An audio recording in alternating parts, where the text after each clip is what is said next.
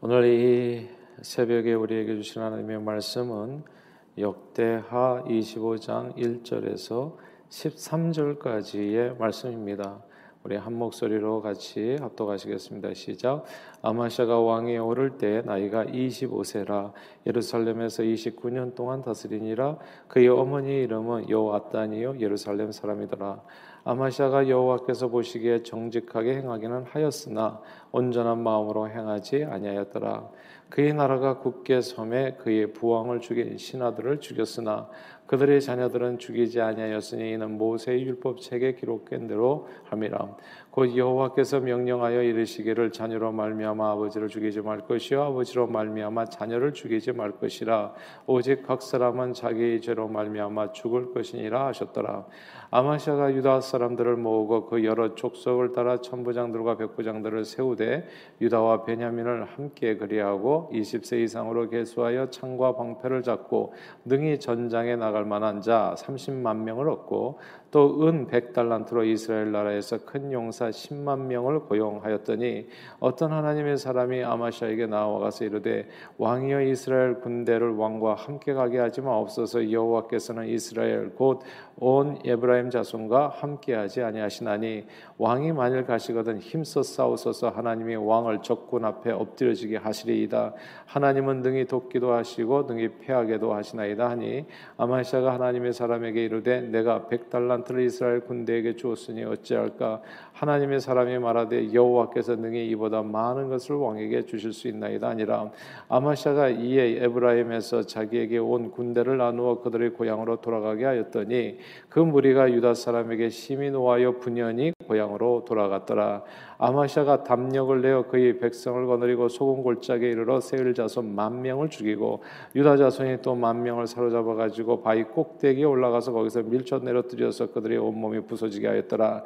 아마샤가 자기와 함께 전장에 나가지 못하게 하고 돌려보낸 군사들이 사마리아에서부터 베드론까지 유다 성읍들을 약탈하고 사람 3천 명을 죽이고 물건을 많이 노력하였더라. 아멘.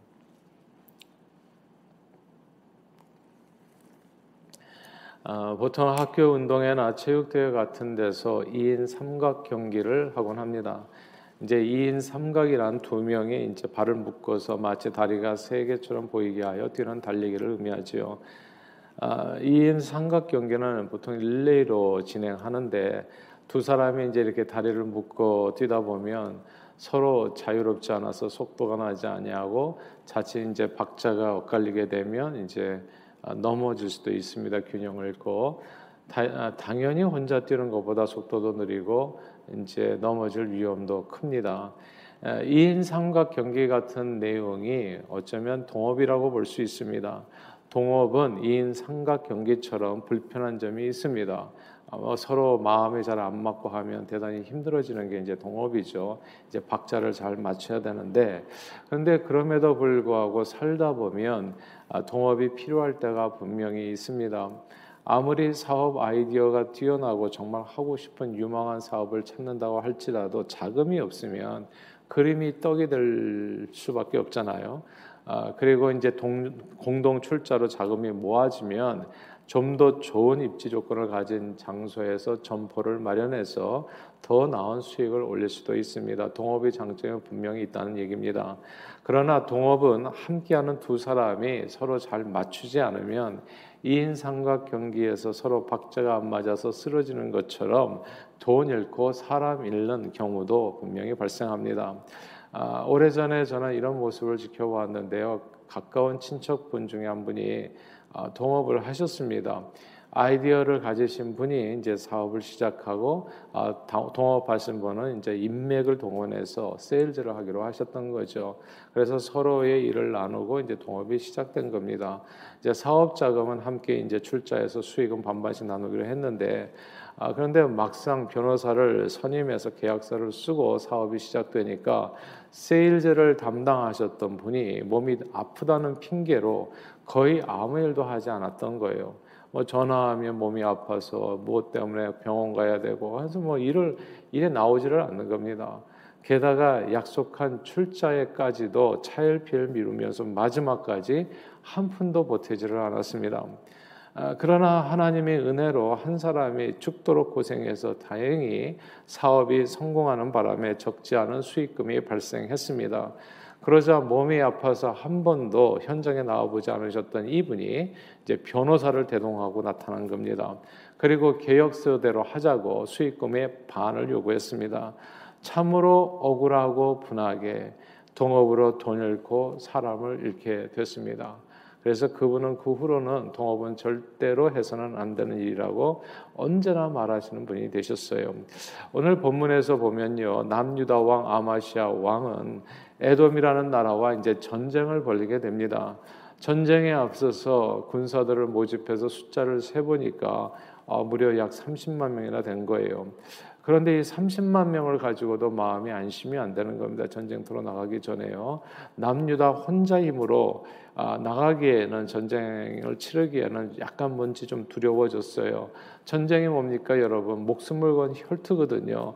이 전쟁에서 패하게 되면 많은 손해를 입는 정도가 아니라 자칫하면 자신의 아버지 요아스 왕처럼 전쟁의 후유증으로 목숨을 잃을 수도 있는 겁니다. 그리고 상대는 결코 만만치 않은 호전적인 민족인 세일산 에돔, 에돔 나라였어요. 이 남유다 왕 아마시아는 혼자 전쟁을 치르기에는 어쩐지 자신이 점점 없어져서 북이스라엘 나라와 함께 싸우자고 동업을 제안하게 됩니다. 그리고 먼저 약 10만 명에 해당하는 달하는 북이스라엘 용병의 몸값을 선지불하지요. 은 100달란트를 지불했습니다. 이렇게 이제 남유다와 북이스라엘 연합군이 이제 동업을 해가지고 이제 전쟁 아, 일종의 말하자면 전쟁 같은 사업을 하는 거죠. 막 에돔과 이제 전쟁을 치르려고 했을 때 뜻밖의 변수가 발생합니다.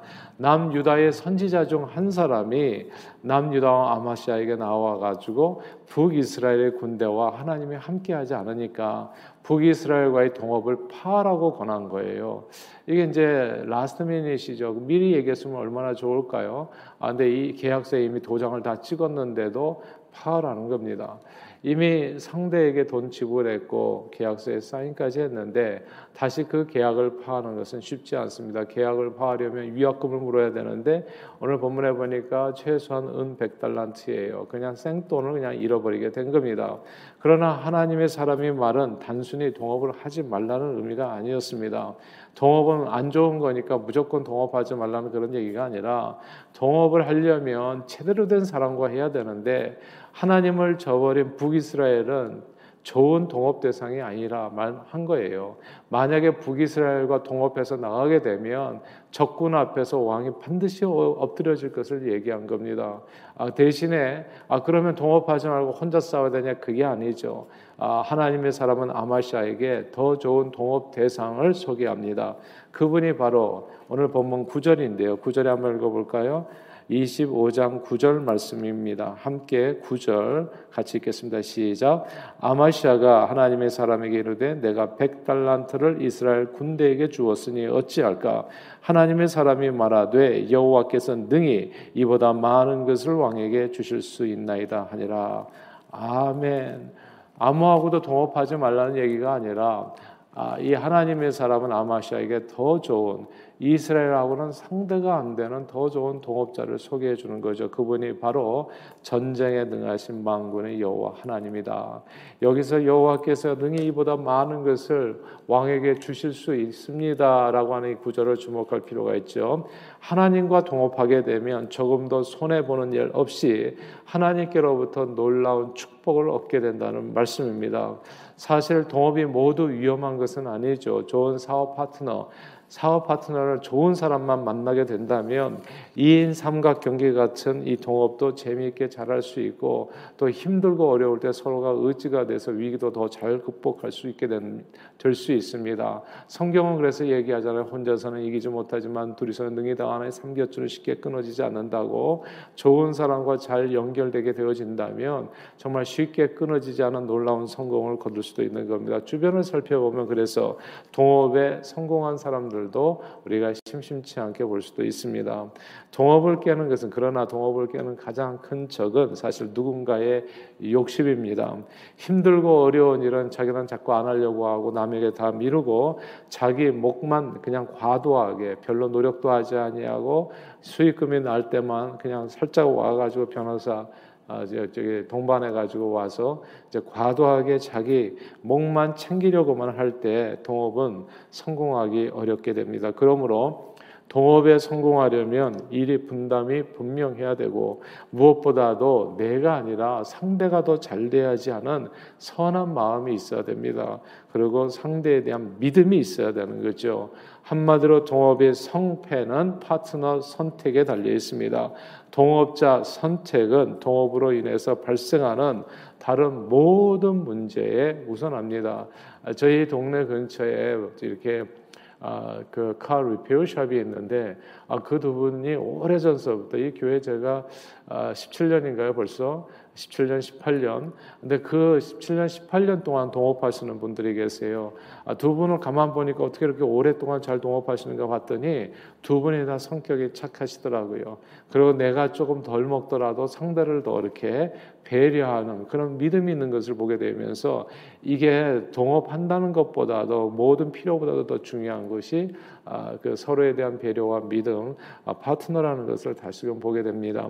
아, 그런데 남유당 이 아마샤는요 처음에 동업자를 잘못 선택한 거죠. 성경은 믿지 않는 자와 멍에랑 함께 매지 말라 했는데 아마샤는 그 성경 말씀을 반, 반해서 그 길을 선택하게 됩니다. 2인 삼각 경계 같은 동업에서 한 사람이 병들고 약해서 쓰러지게 되면 다른 사람도 함께 쓰러질 수밖에 없거든요. 그러나 아마샤는 다행히 하나님 사람의 말을 듣고 많은 손해를 무릅쓰고 중간에 돌이킵니다. 그러니까 동업을 파하고 이제 중간에 돌이키게 됩니다. 그리고 그것은 조금 늦었지만 무엇보다도 현명한 선택이었습니다. 함께 동업하기로 했던 상대는 후에 보니까 결코 좋은 사람이 아니었다는 것을 오늘 본문에 나오잖아요.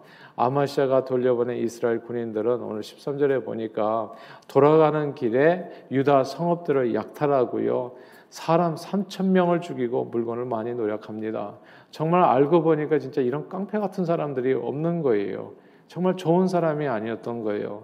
만약에 아마시아가 이런 못된 사람들과 끝까지 함께 했다면 손실은 은 100달란트에 그치지 않았을 겁니다. 3천 명의 목숨 정도로만 끝나지 않았을 것 같아요. 그러나 이스라엘과의 동업을 파하고 하나님과 함께 일했던 아마시아는 전쟁에서 놀라운 승리를 거두게 됩니다. 세일산 부족들을 완전히 제압하고 놀라운 성공을 거둡니다. 이 동업의 성패는 파트너 선정에 있습니다. 공동 창업은 무조건 서로에 대한 배려와 믿음이 중요합니다. 그런 의미에서 하나님보다도 더 좋은 동업 대상은 없을 거예요. 하나님은 저와 여러분들을 이처럼 사랑하셔서 독생자 예수 그리스도까지도 아끼지 아니하시고 십자가에 내어 주신 절대적으로 내 성공을 기원하시는 사랑의 하나님이십니다. 정말 하나님과 동행하면 동업하면 아무런 손해가 없어요. 또 그 하나님은 부자이신 하나님이십니다. 뭐가 필요해서 동업하는 게 아니거든요. 나를 도와주시기 위해서 동업하는 하나님께서 에버 동업하신다면 말입니다. 부, 부자이신 하나님, 지혜와 능력과 영광이 충만하실 뿐만 아니라 사랑과 자비가 풍성하신 이 하나님, 이 하나님과 동행하게 되면 마치 물이 높은 데서 낮은 데로 흐르듯이 그 하나님의 부여하심이 그 모든 이 낮고 천한 우리 인생에 물이 높은 데서 낮은 데로 흘러 들어오듯이 한없이 흘러 들어와서 우리 인생에는 하나님과 동업할 때 조금도 손해가 없고 이득만 가득 차서 넘치게 되리라 확신합니다. 그러므로 오늘도 저는 저와 여러분 모두 주님과 동업하는 동행하고 동업, 동업 하는 하루 되시기를 주님 이름으로 축복합니다. 내 인생에 하나도 도움이 되지 않은 잘못된 동업자들과는 이제 손절매를 하는 거죠. 손절매를 하고 전쟁 같은 인생 삶에서 능히 돕기도 하고 능히 패하게도 하시는 전지전능하시고 나를 사랑하시는 하나님과 동업하셔서 오늘도 범사에 승리하고 매사에 하나님의 부요함을 풍성히 누리시는 저와 여러분들이 다 되시기를 바랍니다. 오늘도 우리 주님과 매 순간 동행하고 무슨 일을 하시든지 주님과 동업해서 오직 예수 이름으로 복된 하루 누리시는 저와 여러분들이 다 되시기를 주 이름으로 축원합니다. 기도하겠습니다. 하나님 아버지 동업의 성패는 파트너 선정에 있는데 오늘 본문의 남유다 아마시아 왕은 이스라엘이라는 잘못된 파트너를 선정해서 많은 손해를 입는 것을 보게 됩니다. 그러나 그가 후에 말씀을 통해 깨닫고 이스라엘과의 동업을 끊고 손실을 무릅쓰고 동업을 끊고 하나님을 파트너로 선택해서 놀라운 성공을 거둠을 다시 한번 보게 됩니다.